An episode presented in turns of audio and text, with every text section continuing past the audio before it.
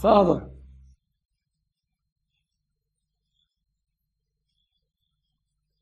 Lord, hmm.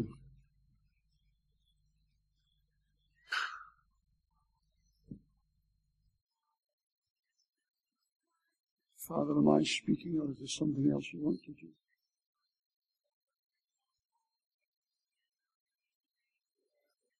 God, I just want to thank you for today.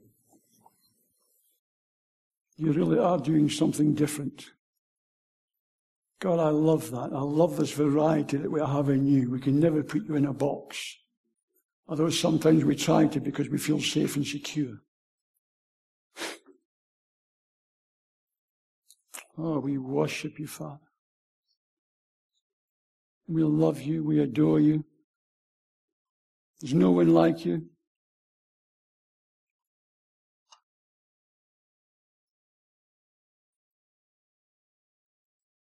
Let me ask you a question. How many people here are confident they're pressing onto their destiny in Christ? You're clear what God's called you to do, and you're trying your best to do it. Can you put your hands in the air if you? Mm-hmm. If you shall not, okay.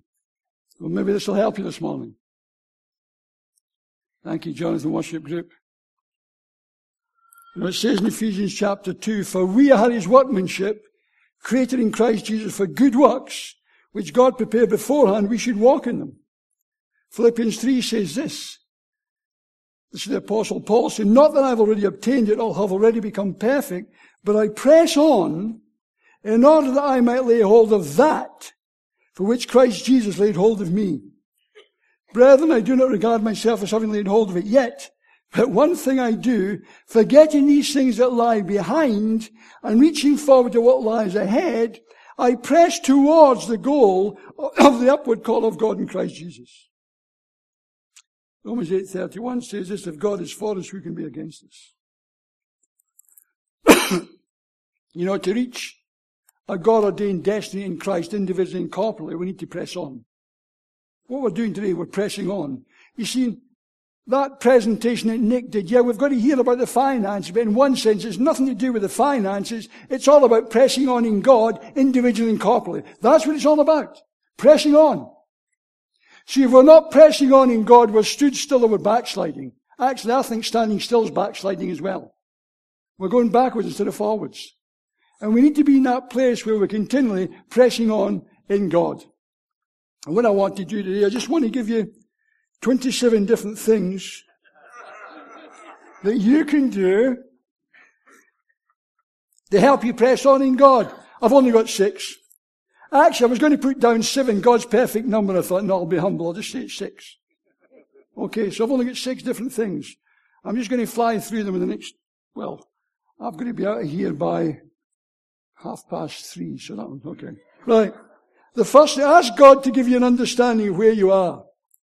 You see, God is always preparing us for a destiny. God is always preparing us because He wants to give more anointing to us. He never ever wants us to settle for what we have or where we are. He's always preparing us for more. See, when we have this in our thinking, when the tough times come against us, we keep pressing through and we don't back off or throw in the sponge. If we don't have a sense of the call of the destiny of God ahead of us, when the tough times come, we will give up and we'll just get confused. But when we've got that clear sense of, I know where I am and I know where I'm going, we come through the tough times. If we don't know that, you won't get through the tough times. You get tossed to and fro and all over the place. But when you know where you're going, you might meet resistance, but you can break through and you can press on in the call of God. So it's important to know where we are and where we're going. That's what we're saying today. Here we are. This is where we're going. And there's financial implication, but as I said, it's nothing to do with the money. It's to do with pressing on in God. Hallelujah. So ask God to give you an understanding of where you are. You see, things don't just happen randomly, and this has heard this a few times lately in life.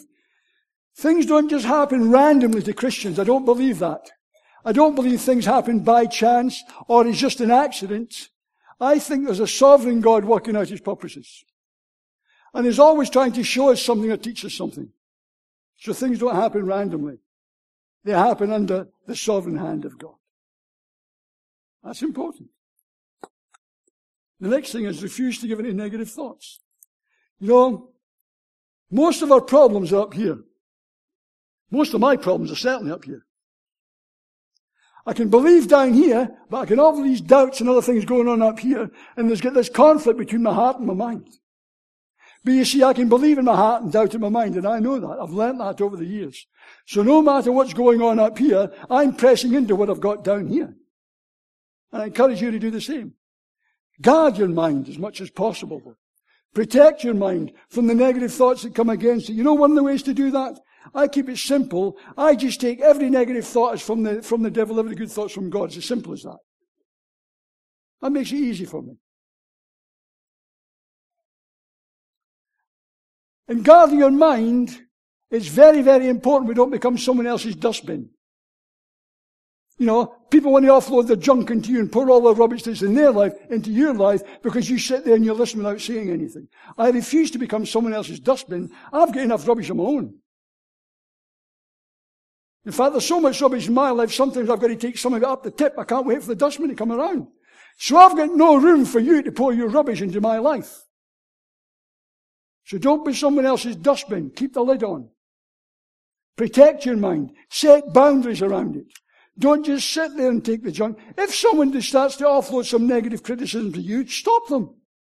Say, sorry, I don't want to hear that. Send them to the person they're talking about. Just say that's gossip. You go and sort it out face to face. That's walking in love. That's what we should be like as a body of Christ, isn't it? Exactly. I'm not a politician, by the way. You've probably caught on to that over the years. Keep your mind lined up with the Word of God and positive things. Fight the good fight of faith. Let the Word of God be your strength, the Spirit of God within us. You know, another way to fight the fight of faith is to hold up the, the prophecies over your life before God. I do that regularly. Father, all these prophetic words over my life, I'm fighting over them. I'm reminding you of them. I'm taking steps towards them. Please show me if there's anything else I can do. I am not into fatalism. Someone's prophesied. It's lying on the shelf and God will bring it about in His own good time. No, He won't. If I don't believe into them, pray into them, hold up before God, and take steps of obedience towards them, they will never ever be fulfilled. And it's not God's fault, it's my fault. So, nearly on a daily basis, I hold up prophetic things over my life before God. Father, you said this. I'm reminding you of this. I'm heading towards this to the best of my ability. If I get off track, please correct me, God, but I'm heading for this thing. Because you've spoken into my life, and I'm believing for it. Fight the good fight of faith or the prophetic words in your life. Listen for the still small voice of God within you. See, God doesn't play hide and seek. It's like someone said this to little kids. When God plays hide and seek with kids, He here's the curtain, but he sticks his feet out. So he can see his feet under the curtain. See, God hides from us so he can be found. Not so we can't find him. And the reason he hides from us is because he wants us to get after him. He wants us to find him. That's why he leaves his feet sticking out under the curtain. That's why we can hear the, smell, the still small voice of God within us. If we will honestly seek God with a whole heart, we will find him. Because that's what the Bible tells us. So every Christian can hear God's voice because Jesus says, my sheep know my voice. His voice will be loving. It will always line up with the word of God. That's our place of safety. You can hear the voice of God. Get into proper alignment.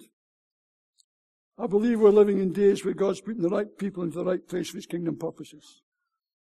If you're a round peg in a square hole this morning, get out of it. Find your square hole. God wants round pegs in round holes, square pegs in square holes. If you feel uncomfortable where you are, ask God, God, am I a round peg in a square hole? If I am, get me out of it. Where's the hole? Where do I fit? Where, where's my place in the army, God? Bring me into alignment with your purposes for my life, my ministry, whatever it is. God, please line me up. I'm fed up being a misfit. See, lots of Christians feel misfits because they're square pegs in round holes. Well, get out of the hole. Get out of the hole. Get lined up with God and His purposes.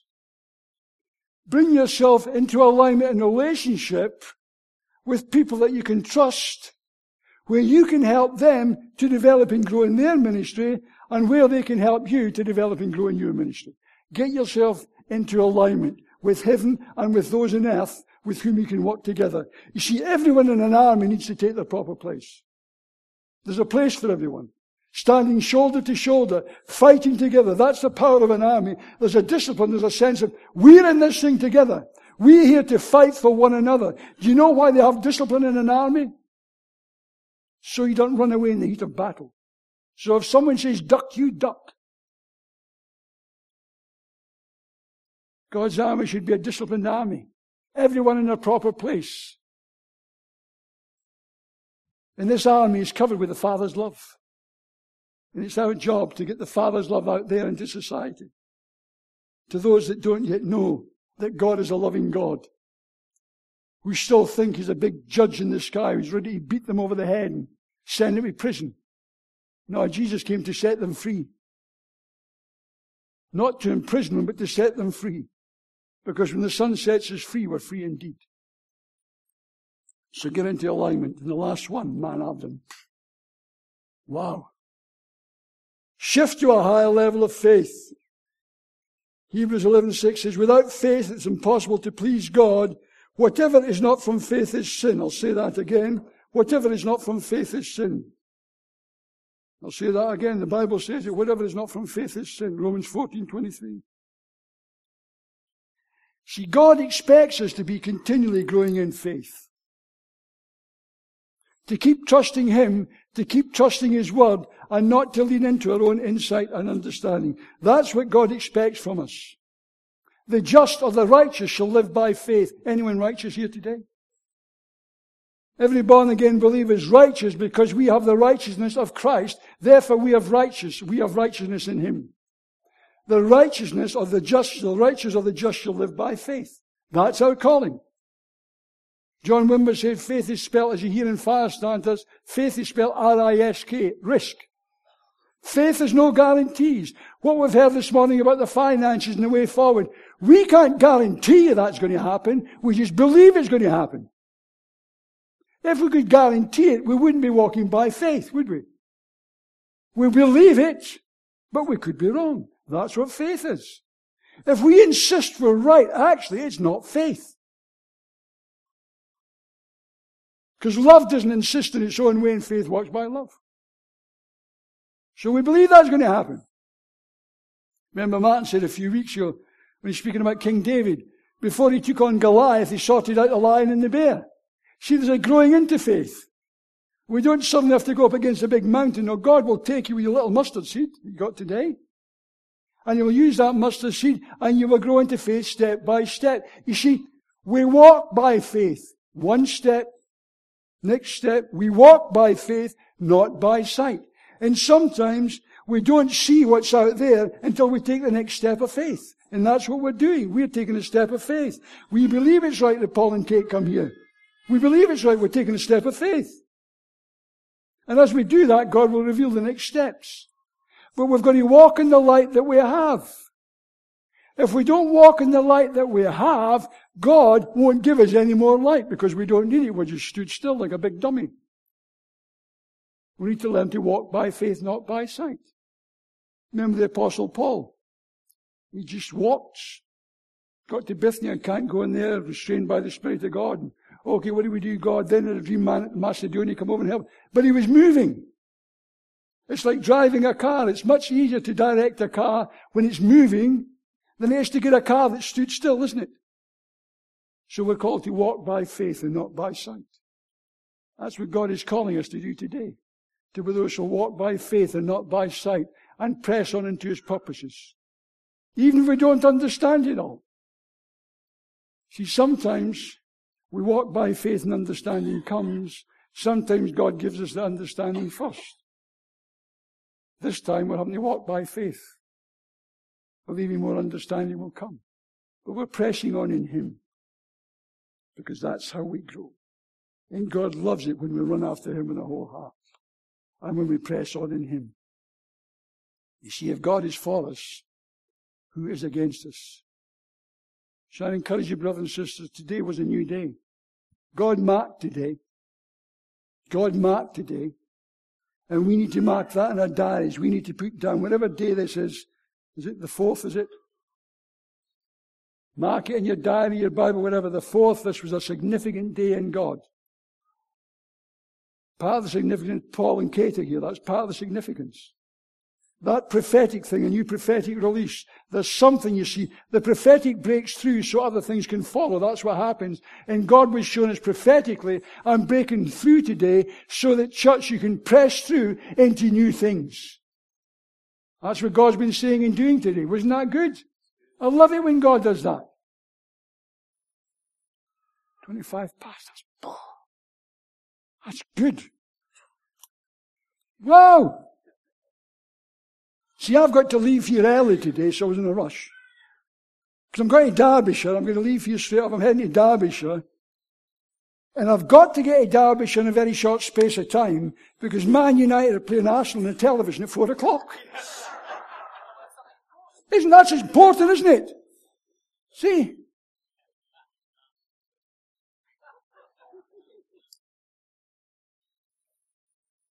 Could we stand, please? uh,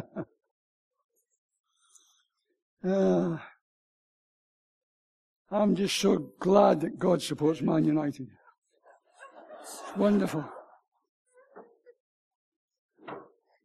Father, just be merciful to Chelsea at this time. Father, I just want to thank you, love us. I thank you, you're not religious, you're a loving Father. I thank you for leading us to this point.